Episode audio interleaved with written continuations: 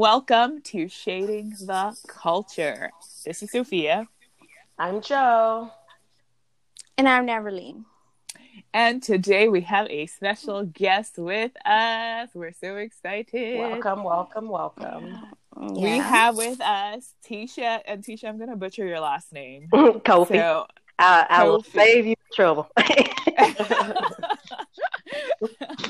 so, Tisha, tell us a little bit about yourself.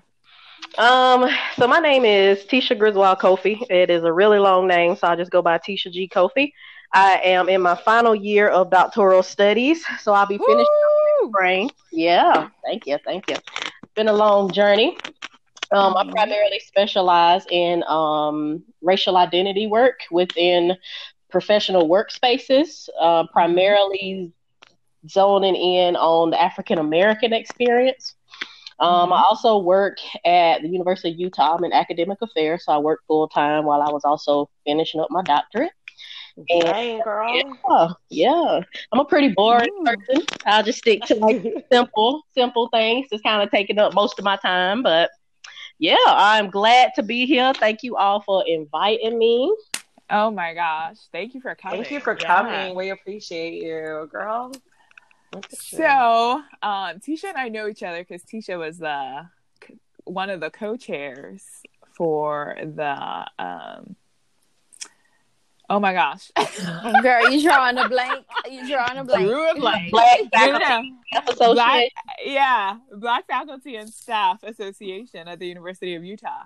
And okay. a funny story, they had been sending me like emails and stuff for a year, and I never responded to any of the emails. Shame on me. Um, and then one day I randomly decided to actually go to one of the meetings, and everybody there was super cool and super chill. So then I ended up actually joining the association and uh yes insert wow sophia is not a snob okay but anyways, let's get to it. I'm excited because today do the Black Excellence, and um, I could have chosen to do anyone in the history of Ghana, but like I like the idea of sticking to you know the modern pioneers from mm. our different countries. So today I'm actually going to be highlighting someone who I've been following for a little bit. Her name is Bozoma um, St. John. Her maiden name is um, Arthur. So Bozoma is currently the chief marketing officer for Morris Endeavor. And Morris Endeavor is kind of like a talent agency. They work with like movie studios and um, music studios and stuff. She is from Ghana originally.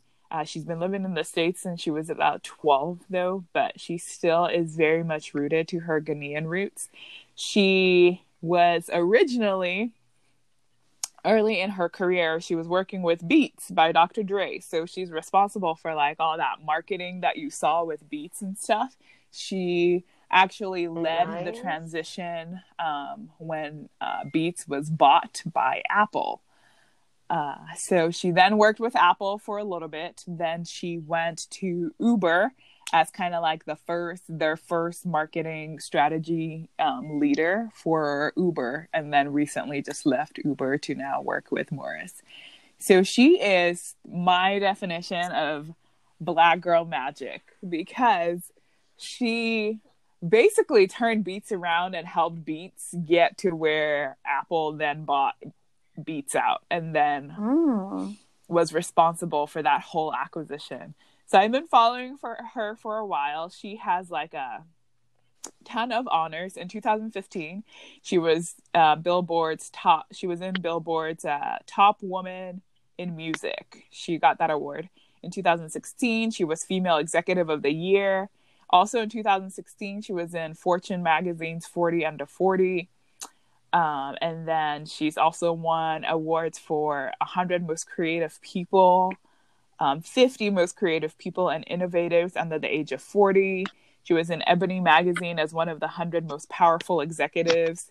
So she is just a trailblazer um, in the marketing industry, and I tip off my hat to her mm. again. So that's who I'm honoring this for Black History Month as one as one of the modern day pioneers from Ghana. So good job, Bozoma. Good job, girl. Girl, Thank Bozoma. you, um, Sophia, for sharing that with us. But um, we're gonna move on um, to some mess. to some mess. All right.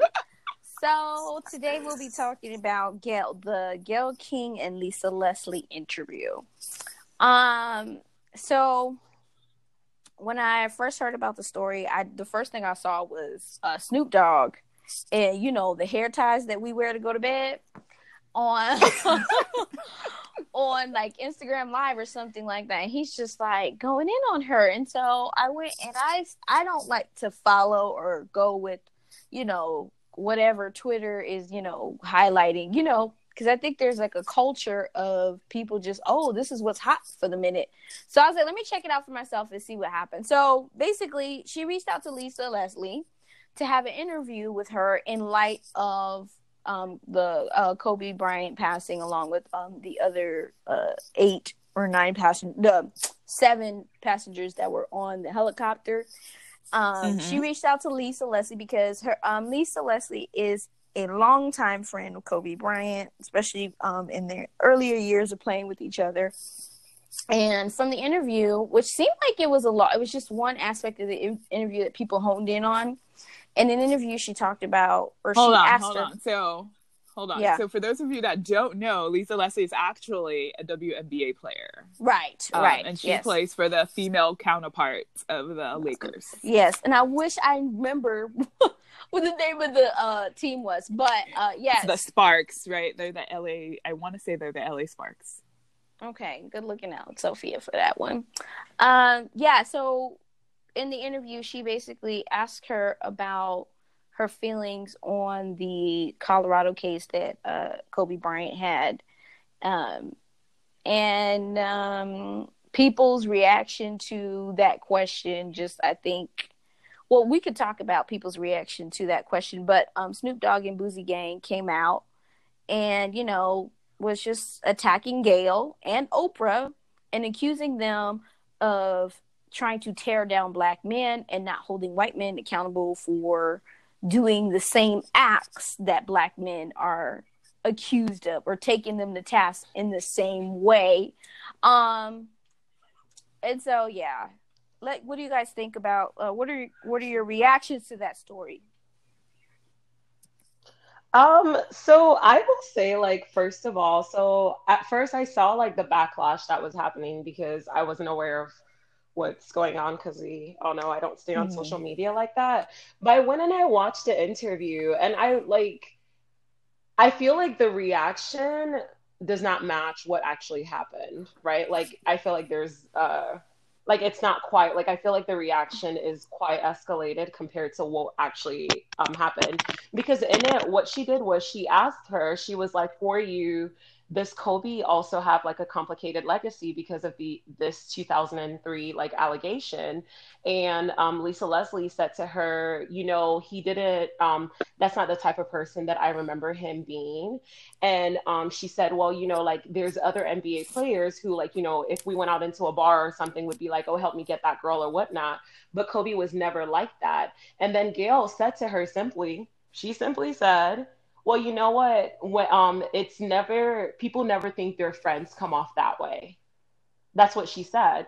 But i feel like the the the feedback that's like coming at her is kind of like oh she kept on pushing for it. She kept on Mhm. pushing for it. And then now i'm like which i'm like i think you're shooting yourself in the foot with like snoop dogg bringing harvey weinstein.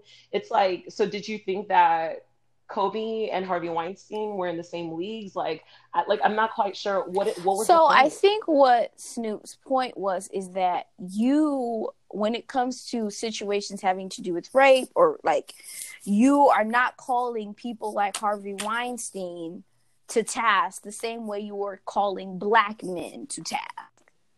And so that is Did she attack Kobe when it No, first came no, no, out? no. Like, So- did she interview what Kobe and then went for his neck? the she asked the question. I think as a journalist, she's allowed to do that because that's her job. But they people's um reaction is that that was the second part some people had an issue with the second part where she was like oh well you wouldn't know that because then it seems like you're trying to you weren't satisfied with her answer and it was kind of like a leading response into you know uh like having or being more controversial that's how people took it and so they're talking about people like oprah and and gayle that history that's where Oh. the attack is coming from i Tisha, think I would love to hear your thoughts on this. My thoughts are, um, I haven't been following it, but I know what's going on, Mhm. and to me, I'm not surprised. I am, I am so unsurprised that I have Mhm. chosen not even to engage in the social media discussions around this because I'm not surprised, and I understand from a systematic standpoint that talking about this, especially in regards to African American men or men of African descent, that makes money. that makes money. And so hmm. from from a historical perspective, the stereotype of us being, you know, rapists who are out to take, you know, the white man's woman has been attached to to men of African descent for centuries. right mm. And so if you know these individuals who are on these high platforms who have the power and have you know the ability to be seen on a large you know media platform this sells for them right and then when we do Mm. see you know euro american men or white men being brought up about rape allegations people don't care as much it's almost like it's not news because to the conscious of american the consciousness of american culture that's outside of the norm to them. So it's not that big of a deal. But because that Mm. stereotype, that stereotype is attached to men of African descent, then it goes like, oh yeah, there goes another one, and then everybody's following it, and, and and it's a big issue. But then from the perspective of individuals like Gayle and Oprah, you got to understand one of the the least of their worries is is supporting and standing up for the community. They got millions of Oh, dollars. you believe that? You believe that? You really? I mean, that? I, I will say it like this. I'll say it like this. They've done a lot of great things. They, and I'm not knocking them for that. They've done a lot of great things, have helped a lot of great people. But when you're in positions of power like that, the game is very different, and your perspective on life and business is very different from little, you know, lowly people like you and I, that is right. right? And, and, and it's a very different experience. We cannot put ourselves in their positions with that much power and that much money to try to make the decisions that we would make that we consider to be a good person, you know, in the positions that we are. And so, So, so mhm, go ahead. yeah, and so, and so when they choose to do things like this, when we see celebrities do things like this, attack other, you know, African American uh, people or the community of individuals of African descent, Mhm. it's it's not new and it shouldn't be it shouldn't be surprised. Because at the end of the day, what are we gonna do to them besides cancel culture? But at, at the end of the day, that's not gonna stop them from getting money. That's not gonna stop them from getting money. You know, so they can care less about how much you bash them and what they look like to the black community because a lot, a majority of us are still gonna support them, and a, a majority of the Euro American population or white population are gonna support them. Euro Americans sign their paychecks. they could care less about what twenty thousand of us say. We hate you. We don't like you. We can tweet all we want, but they ain't losing no sleep and they ain't, you know, getting a pay cut. That's true. You're Mm. right. You're exactly Mm. right on that. I mean, I but I just don't think that this is like really fair though, right? Because I feel like when it comes down to it, we're talking about this just from like a Right. racial perspective. But I'm like, Gayle is also a woman too, which I can understand her thinking like there's value to be said because when she asked the question to Lisa Leslie, she also addressed the fact she said to her as a woman. So like I think like why do like why is it that this has to be like an attack on black So- men? Because what well- she's calling out what she's calling out, hold on. What she's calling out is something that actually did happen. Like, because I feel like when someone dies, all of a sudden people are like, we should only remember the Right. good things that they did. And I'm not saying that Kobe is a bad person, but that was part of Kobe's yeah, history. but just It was. But there's a so what's wrong with her I get addressing it. it, in I an get it. interview? I get where she was coming from and like being like, oh, let's not forget that Kobe also had this thing that happened, right? Where he was accused of rape and all kinds of things. I think the timing of it Right. necessary pulling that out right now, right when his memorial has just been announced. Actually, I think the Mhm. memorial is even announced after. It was right? dancing out like Like- it was after like a few days or three days afterwards. That's when they announced Yeah, the I'm like- memorial. I, like it. He hasn't been gone for long enough for us to be like, all right, now let's remember all this stuff. It's like it's too soon, Gayle. What would be Well, long here's the thing. I think I don't long know. enough? I don't the know if it time would be long enough, but it's it's too soon, Gayle. It's, It's, too it, soon. it is right because I think that we're. I'm thinking about their family, Gigi, like her to have to go to school and have to deal with this whole. Like, imagine her going to school and hear about Gayle King and all of that coming. You know, and she has to deal with the loss of her dad. And I understand the media is the media is the entertainment. They got to get you know, but it's so cold in that sense. Like, give us a minute. You know, I do think that we can discuss that part because it is part of his legacy. But I think what people are having issue with when it comes to Gayle and Oprah, and especially because it was her, is not use um having that same energy. Because we like, I don't know if you guys heard about, but Johnny Depp got a case. It, who's talking about that? You know what I Mm. mean? And I'm true. not saying that these cases of rape are important. And I do think we do need to have those conversations, but we got to keep that same because I think he had this blemish in his history. It's like something bad that happened and, you know, um he is human.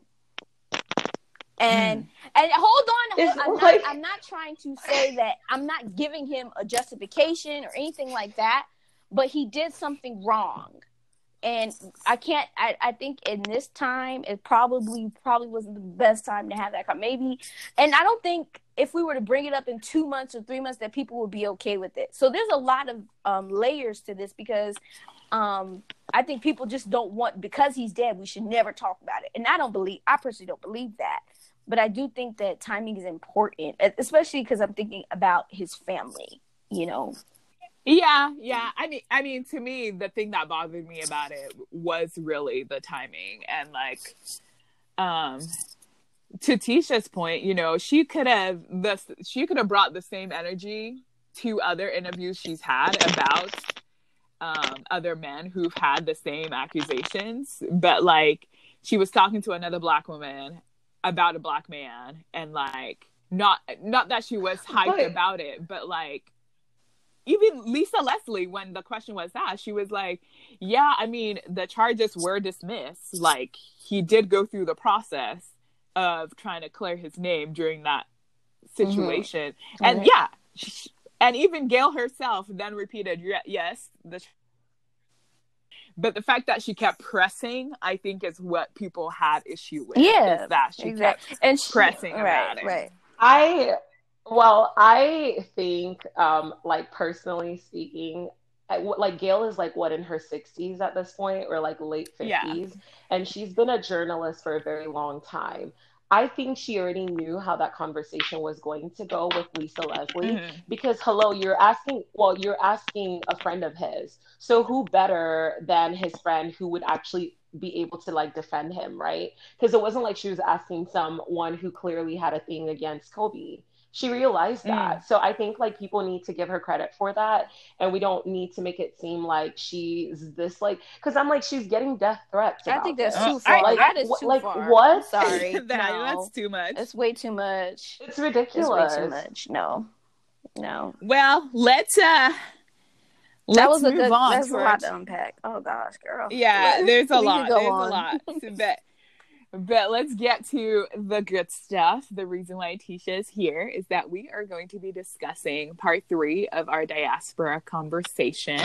And today we are focusing on colorism, which once again, yo, I feel like we picked some really heavy topics for the day. We, we, for, for this uh, series. Um, but first, let us discuss what is colorism. And anyone, you know, feel free to Oh, I jump was in here. just What, what is what is colorism? Um, so I would um I would say that colorism is uh like take like racism but put it within the actual community, right? Having to do with like the spectrum of colors that are represented within the community. And usually I would say like colorism is um well like it's very rampant in more ethnic communities, I would say. Because like I guess white is kind of like white is white is white. Um, but like within the ethnic communities, it's you know like light skin versus dark skin versus medium skin versus whatever else there is. Mm.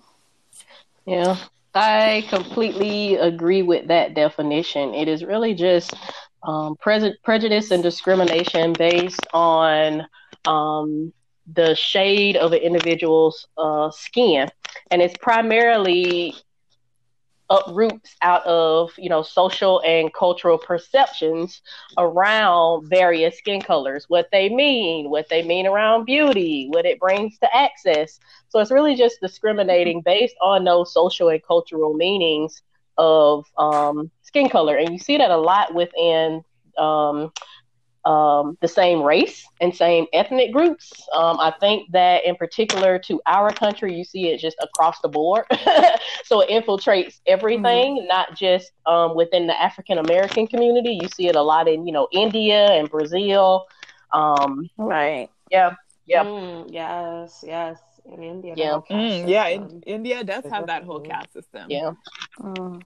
in Yeah, the Hispanic community absolutely. everywhere, Right. basically. Yes. Yeah. So, y'all, how did it affect the black community in particular? Mm. That, girl, look, I think I don't know if you guys have like watched the show, but I got into the show Blackish, and you know Uh-huh. Tracee Ellis Ross plays what's his name, Ugh, Dre's wife on the show, and they also came up with a show called Mixish, and girl, um, when I think about the like the stories that are told there versus and like the the experiences that I had in this country, I think that um there are two different experiences between, you know, depending on your shade of color. Um, as far as like where where exactly do you stand? There's like envy, and if the world is telling you having lighter skin is um beauty or beautiful, like more like I think or people desiring that more, I think they created a bit of a rift between oh red bone, you know, uh, black or dark skin. I think it's created a rift in between the black community. Um, yeah. Well, I mean, I mean, I would take it a step further and say, like, you know, when it comes to being light skinned versus dark skinned, there's a certain level of privilege that's attributed to having lighter skin, right? So, you know, if we're talking about like within the Black community, um, like we'd say, well, for people who I guess are not within the Black community who listen, light skin would be people like, we'll say like Rihanna, uh, was it Beyonce? Beyonce. And then dark skin would be Gabrielle Union, I guess, like, and like Lupita, Mhm. I would say are dark skinned, um, kind of. And so, you know, like I think the conversation always tends to be around like the privilege that goes with it, right? Because I know that, you know, a lot of people attribute Beyonce and um, Rihanna, like a lot of their success has to do with the fact that they're lighter Mm. skinned right? Versus would they have that same level of success? Oh, if they Kelly were darker Rowland. skinned? Um, yeah, sorry. Well, Kelly Rowland's a spectacular singer, and she's still not on the same level as Beyonce. And we know they started off in Destiny's Child together. So Huh. Yeah, I think um one of the most interesting things about what you said is that for individuals who are really at, at that level within society, um, when colorism usually comes in when we think about marketability, right? Um, Oh. to be, you know, we need somebody. Well, not, I'm not saying we as in me, but just the conversation around, you know, that particular platform is, you know, how can we bring somebody in who can, who we can physically market to um, numerous audiences. Although they can be African American, we need them to be popular within the European American community, right? We need them to be popular within this community. And so I think Oh, when Lame. we think about that with colorism, we're saying who's going to be the most, you know, marketable. Uh, and I think that primarily within America, our obsession with lighter skin, um, especially from people of African descent, has everything to just do with with racism and and whiteness, right? The lighter Right. you are, Mm. the purer you are. It's, it's like the standard of, of, of beauty. Now, I can't speak Mm. for you know colorism over in historically within Africa. I haven't touched um, you know within that area of the research yet, but I do know that within you know uh, United States, it, it, it literally revolves around around whiteness. And in some cases, I do believe that it isn't just, you know, these particular people look better or these particular worse. It can be within some people self hate. Because if they Mm. have a lighter individual, hey, that can increase my status, right? It's like a, a, a status symbol, right? I can I can get this, you know, Euro American woman, I can get this lighter brown skinned woman. They are beautiful when compared to the standard of what the European is. And for some people, I do believe it's a self hate. But I wouldn't necessarily say that for everybody. You really have to look at the reasons why people are saying these things. Team light skin, team dark skin, and really say, hey, what, what do you mean by that? You know, you know, why why are you saying your team this? Can you can you kind of unpack that for me? What is your motivation behind, you know, why you choose to, you know, be with or be in a relationship with or talk to these particular people over over, you know, this particular individual? Mm. Yeah, you know, there is there has been that kind of crazy thing about hashtags for team dark skin and team light skin. I didn't I haven't really given much credence to that because you know, I grew up where like we didn't I guess I, I don't know, like we didn't really give much stock to the shade of a person's skin color. Mm-hmm. However, I did realize that we always treated like who came to our country better than we treated each other, which always bothered me. Mm-hmm. And I think it's that idea of we're still serving the master, Mhm. right? Like we're still in this phase where we're serving the master. And now that has translated to people are now bleaching their skin to become lighter so that they will then become the master rather than the servant who's serving the master, which is a terrible mentality. I'm not sure how we break away from it. And you know what, Sophia? I hate to be the bearer of bad news, but we never will. The earth will explode and colorism will still be an issue. And and let me tell you why. It's very simple. Is that thought processes and beliefs such as this are socially conditioned to individuals from the day they are born.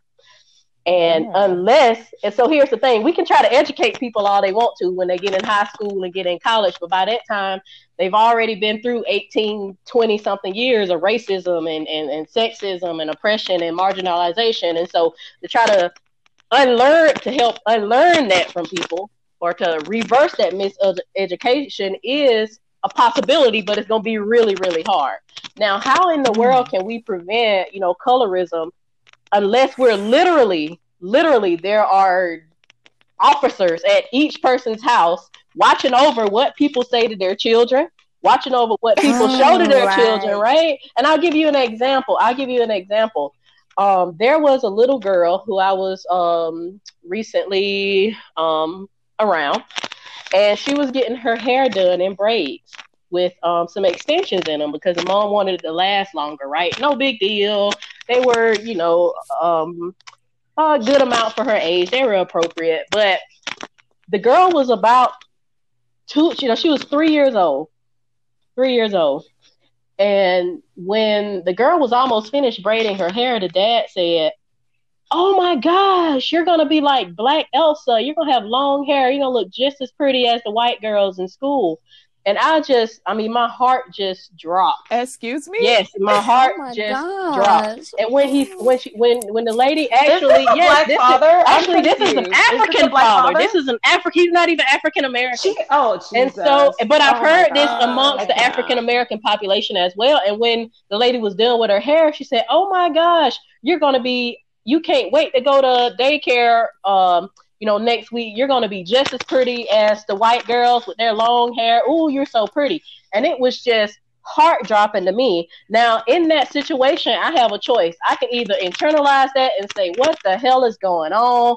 This is just we're just breeding self self hate into our children," or I can start a Mm. conversation with that parent and say, "Hey, so are you saying that because she doesn't have long straight hair, she's not, you know, beautiful as a as a you know a, a African child?" And it's like, no, no, no, no, no, no, no. I didn't mean that. Well, well, how did you mean it? Help me understand why you're saying the words that you're saying because this is how it's coming off.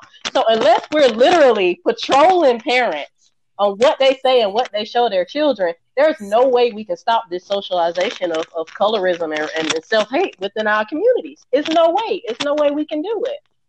Mm. Oh, Lord. That's a really good um, insight. Hmm. Oh, Wow, that has me. Oh my gosh, that made that has girl. That has me feeling some kind of way. Girl, me yeah, too. and, and and even Marcus Garvey, he said it is it is it's better to raise strong children than to repair broken men. He said men, but broken people. I'm gonna say people, broken people. And why is it easier to repair? Why is it easier to build strong children? It's because when they come in, they have fresh everything. They don't know anything. They just they're run off of you know body functions on how they how they survive, and they learn and navigate the world based on what we teach them and through their experiences. So that way, we're able to mold and help shape their perception of how they love themselves, and then you know how the external world world will treat them. But like I said, once somebody's been you know oppressed and um, microaggressed and experienced racism for 18 years through media, through parents, you know, through social contact, through education, through the education system, it is almost impossible to unlearn that.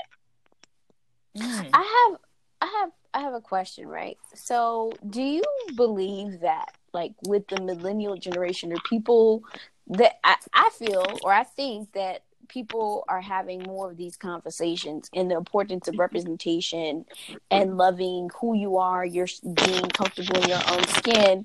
Do you think that when that gener when the gener these this generation of people who are having those conversations that maybe more it will be it won't be so saturated I think it's one in thing. the community. Yeah, I think it's one thing to have the conversation, which is important. I try to tell people it is not helpful to just sit and just let stuff just float around and, and nobody knows what's Mhm. going on. There's issues, nobody's talking about it. Having that conversation is important, but it's also imperative to understand that conversation, discussion, and education does not necessarily lead to behavior, right? Right. And so I mm-hmm. think that as we're having these conversations, I think it helps with people being aware and with that, you know, self empowerment and self love. But then the opposite side of that is that we can have these discussions, right? Let's say I'm I'm talking to y'all every day. I'm having these discussions. I'm really learning how to, you know, love myself, my beautiful brown skin, my natural curly hair, or you know, my body type. Now, I have that internally, but how is a white supremacist society gonna let me navigate within, you know, white supremacist workspaces with Right. with, with that self love. Mm-hmm. For example, if I wanted to come in with my gigantic, massive afro, and I'm the only African American, you know, working in the in the in the in the workspace, I mean, I could point to a million different articles of people who's lost their jobs. So in some ways, even the the, the, the, the community and the culture and white supremacy in some ways still oppresses the African identity within America in general. Right. So in some ways, we can love ourselves and express ourselves, but then white supremacy always finds a way to create some policy, you know, or or or or some interaction or prevent you from doing something because it's not valued within American society as a whole. But I still think that we will never grow as a people uh, uh, or and and and never get to where we need to be if we just you know don't try in the first place. Because at least i can go into spaces loving myself and be completely comfortable with who i am and i can go in white supremacist spaces like i do today and not give a damn. You can stare at me all you want to with my hair. Come say something to me you can stare at me all you want about my on. outfit and my Right. beaded necklaces. Come say something to me. You can stare at me all day with my nice hoop gold earrings. Come say something to me. So regardless of whatever space I go into, I'm comfortable with who I am, and don't nothing nobody say to me, nothing nobody can show me that's gonna break my confidence in myself. Mm, Right. mm, yes. Y'all, this is why Mm. like I've always admired Tisha. Like because Tisha she was she just dripping black girl magic and sauce every day. all day. Excellent. Yeah. Okay. So, oh, in terms of how colorism affects our identity, Mhm. do you think it also plays a role um, we interact with with each other within our community? Because I know, like for me, I don't necessarily look at the shade of somebody's skin and determine whether they're pretty or not. For instance, I think Lupita Nyong'o is probably one of the most beautiful people I've seen on this I second that. God's earth. Mhm. Um, her skin is flawless. Say it okay? Again. like I would kill to have that skin. But I don't like I don't look at her and then look at Beyonce and compare the two of them because I feel like they're two different kind of beauties, right? But it's not based on their their skin Mhm. tone. Right. And so and I also don't go around interacting with people based on how light they are Mhm. But I think there is this undertone of within the community. Do y'all think we interact with each other differently? Hmm. Um, I feel like I wouldn't necessarily say that we react like interact with each other differently because I think that sometimes it's a little bit more apparent like when it comes to like relationships, right? Like who someone's willing to be with. Mm. right? Like who's somewhat like what's your preference, you know? And like of course there's always people who are like, oh like you know, I just I just prefer like, you know, like light skinned girls or you know, like that kind of so personally for me, because you know, I grew up in Nigeria and I didn't come to this country until I was about 10 years old. And I was in the fifth grade. And like I got to the fifth grade. So like in Nigeria, I don't um I don't know if I was too young to be aware of colorism because I don't think it was my mom's aunt who raised me was super light, you know, like I was my color and I didn't feel like there was like any difference and whatnot. But when I got here and I went to elementary school, you know, I always had crushes because I was always boy crazy when I was like in elementary, middle school. And I felt like every boy that I liked always liked this one um, light skinned girl who was new to the school. And my thing is, like, I'd be sitting there, like, maybe I was butthurt, but I was like, she's not even that pretty. like, Oh I, gosh. I was like, I was like, I was like, I don't get it. Like, cause your girl is over here serving looks and personality. You know, I was mean, but still, like, she was just like not a good person. Like, she was terrible. Like I'm saying, she was playing games with everyone, but yet every single guy in our fifth grade class had a crush on her. And I just remember I would go in the, this is how like pervasive it is, I guess, and how it impacted me. I remember like I didn't like to play outside that much because you know I wasn't trying to get darker. So I was always annoyed with like um PE class when they were like, "Oh, we had to be mm-hmm. outside doing 10 laps." And I was like, "But the sun is shining. I don't like I don't get it." Mm-hmm. And so like I used to like or I would be in the mirror wearing a scarf because I wanted my hair to be like more long and flowy. Oh god. And so I'd be like talking to myself in the mirror. And the thing about it though is that like I grew up with a very confident mom. Like my mom is like the epitome of like black is great. And you know, like my mom is like my mom always says to us, she's like, I didn't ha-, like because my brother like being mean or whatnot might be like, oh, you're ugly, or I tell him he's ugly. And my mom would look at us and be like, I didn't have any ugly kids. All my kids are beautiful. So, you know, it wasn't like I wasn't hearing it at home, right? So like it's like I'm at home in this safe environment where like, you know, like um, both my parents are black. My actually my stepdad is lighter skinned, and um, you know, like, and I was getting all of this, like, I'm from a black family. So, of course, like, you know, everyone's like, oh, you know, you're beautiful, you're this. But yet, I would go to school and not feel attractive. I mean, I was in the fifth grade. So, you know, maybe like we could, that's like a different level of why did I need to be feeling all but whatever. So, I feel like that's how, like, that impacted me. And it, you know, like, I've grown to love, like, like I was confident, but I think that like that true self love I've developed as I've gotten mm-hmm. older. Mm. All right. I hear you. So, I mean, one of the questions that I had is if we can actually resolve this issue of colorism, but Tisha done shut that down. like, but I, but I do think, but I do think, I do, I definitely even though, you know, to me, there is literally nothing you can do, I do think that we still should be doing things to kind of counteract these narratives. To not just be like, oh, oh well, we can't fix it, so we might as well just, you know, chalk it up as an L so and what, go with the flow. So I think even with what can we yeah, do? so with starting from the beginning with our children within our our homes, right? Having you know parents who instill self love and, and, empowerment into their children. The second thing is what we watch through media.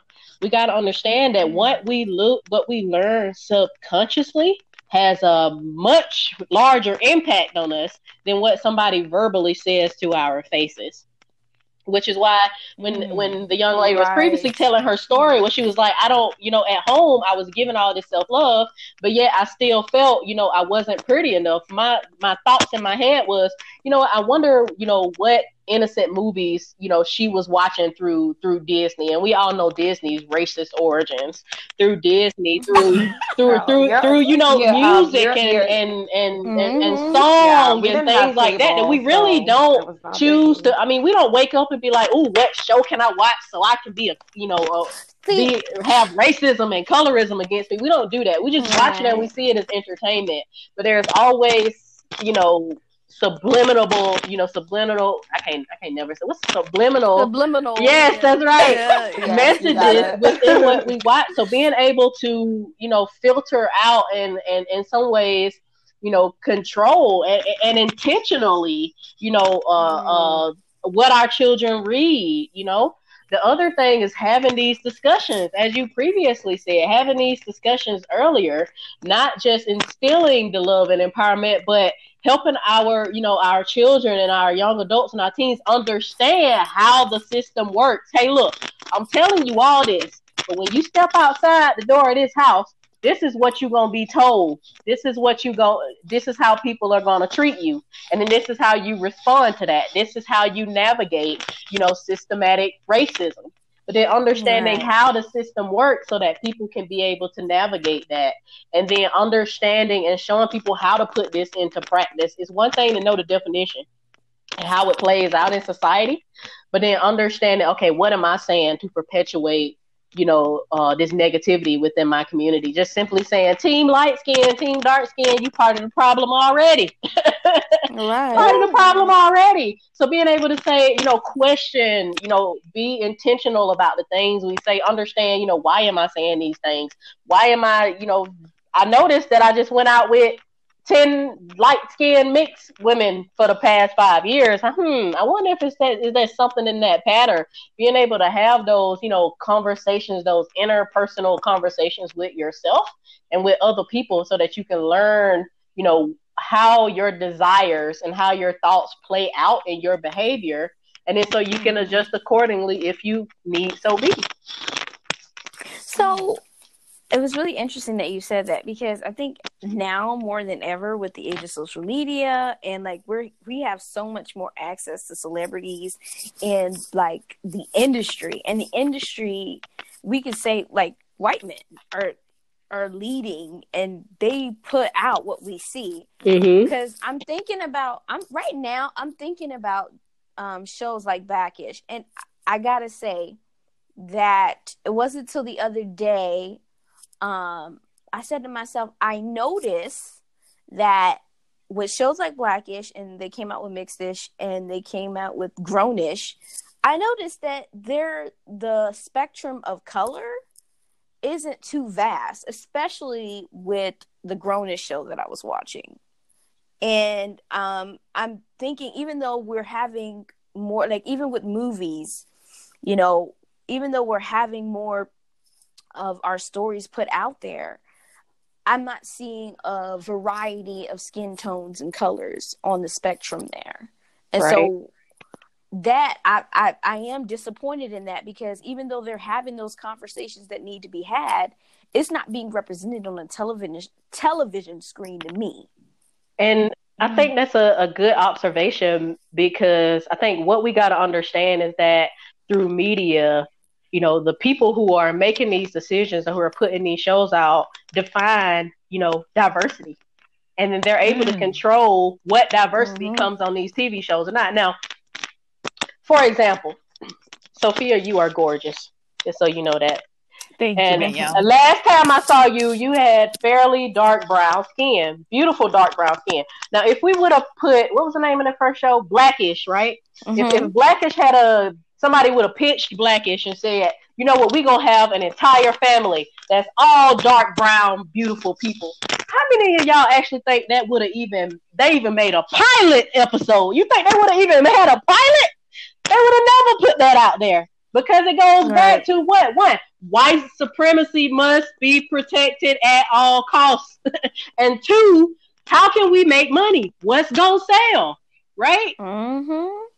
And that's the It's- thing is that we Mhm. can we can get little bouts and we can get little you know things thrown at us that's just like yeah increase in diversity yeah representation but you're never gonna get the flood of it that you want as long Mhm. as Euro Americans are at the head of the table saying this is what diversity looks like and this is how much that we want you know in this show or you know on this sitcom or on this this this news show that unless we Mhm. are able to go and you know create our uh, our own shows or our own and be able to fund our own things where we control what diversity means and how much representation that we want we always gonna get one little yay and then we'll get 10 more you know colorist racist movies and shows and we'll get one we'll get one um uh black panther movie where we're walking out feeling great and then we'll walk outside and cut on TV and see white supremacy, and we can't see ourselves nowhere. It's true because uh, the Grownish show, I feel like you can say, "Oh, is this girl is this girl supposed to be like the token dark skin girl? Oh, Like, I I'm mean, like- I'm like- not familiar with the show, so I can't speak to that. No, but but that's the thing. That's my thought process. All I'm seeing is like I'm only seeing one, you Mhm. know, person who shares the same shade as me, and I'm not even like Mhm. you know, I'm not even far. Aren't the twins dark? No, they're though? not. They're not. They're not dark. They, They're not. They are not. They're, They're, light skinned. Oh, my bad. They're not even twins. They just- they're I sisters. just think I've They're always put them as twins. Yes. Chloe and Halle. Yeah, they're not. no, they're dark. not. They are not. Oh, see, so- I don't, see, I don't Mhm. even watch that show, so I can't speak to that. But to your point, Tisha, I think it's very interesting that, like, you're right. Like, diversity is defined by whoever is like writing the checks and making sure the movies happen. And so I think it's interesting that Tyler Perry now has his own studio, Oh right? But- that? Hold on. that? that was Joe. But hold on. because I know why she's saying, oh my God. because, y'all, Tyler Perry has not put out a good product in a hot minute that we can support. But he does do a good job of diversifying his cast. Um, so do you think we need like and also here's a, another great thing that's happening. Issa Rae is now putting out more Yes, girl. stuff. Mhm. And like her stuff I can at least get behind. And like, you know, I'm obviously hoping her Valentine's Day movie that's coming out will be amazing. Mhm. Um, the photograph. So everybody go out and see it. Free So promo. Discuss. Um but like people like Issa Rae and Tyler Perry are out there. Um Oprah, you know, is has a network that puts out things um, for people for people to watch. Um, so do we need more of that? Is that what we're missing as as a Well, community? Are we missing people who will be the check writers and make sure that they're defining or redefining the ideas of diversity that is out in Hollywood or in the media in general? see, you know, I got to make a point about Tyler Perry. Here's my question. right. I'm just gonna make one quick note. I really appreciate that he he is giving people of color, black people, um, these opportunities. But I'm gonna need him to let other people into the right into the writers' room. I'm gonna need that. I'm gonna need that. Like, let's have some of those same people into the writers' room. That, that's the only thing I wanted to. Um, It's true because he's the Yeah. only one that does the writing for any of his movies. right. right. Yeah. Also, um, Tyler Perry, if you are listening to this, I do think that you should start a dating service because I think he would make a lot of money because he always has some really attractive Hmm. people. And by people, You mean men? I'm specifically looking at the men. Yes, but the women are also attractive too. But Tyler Perry, break me off a bit of that coin when you do start that dating service. You wrong. You're wrong. Or am I right? well, you guys, this has been such a great conversation. I wish we could we could keep going. We might invite Tisha back because she has so much great insight. Mhm. Um, but let's do our mindful minutes and then wrap up the show for this week. Okay, friends. All right. Okay. So the mindful minute for today is um I know like maybe perhaps not everyone who's listening is um spiritual, but um today at church, um like if you're familiar with the story of the talents and um I think like it's in the Bible, but even if you don't read the Bible, basically God gave talents to some people and some people maximized on it. And um other people did not maximize on it. But I just wanted to read this quote by Maya Angelou called uh, where she says, "I believe that every person is born with talent." And um, so when I think about talents, I think about things that we're good at. I think about strengths, which I think this kind of goes along with our topic that we discussed um, on colorism, how it's so important for us to highlight for these beautiful black and brown babies what their talents are, what they're good at, right? So that it's not so important to focus on what's going on on the outside as much as what's going on on the mm. inside. So basically, my mindful minute for this week is to highlight your strengths, figure out what your strengths are, and lean into those. Awesome. Thanks, Josephine. And thank you, Tisha, for joining us this week. Like, it Yeah, has thank been a you. pleasure Yes. You having are you on here. so very welcome. Y'all make sure y'all invite me back now. We, We will, will. for sure. Okay, we will. We will. All right. All right. You guys make sure to follow us on all our social media platforms. We are on Instagram and Facebook under Shading the Culture. And of course, make sure to send us emails and give us your feedback. Our email is shadingtheculture at gmail.com. That is shading, D-A, culture at gmail.com. Thank you for listening. We'll see you next week. Bye. Bye. Bye.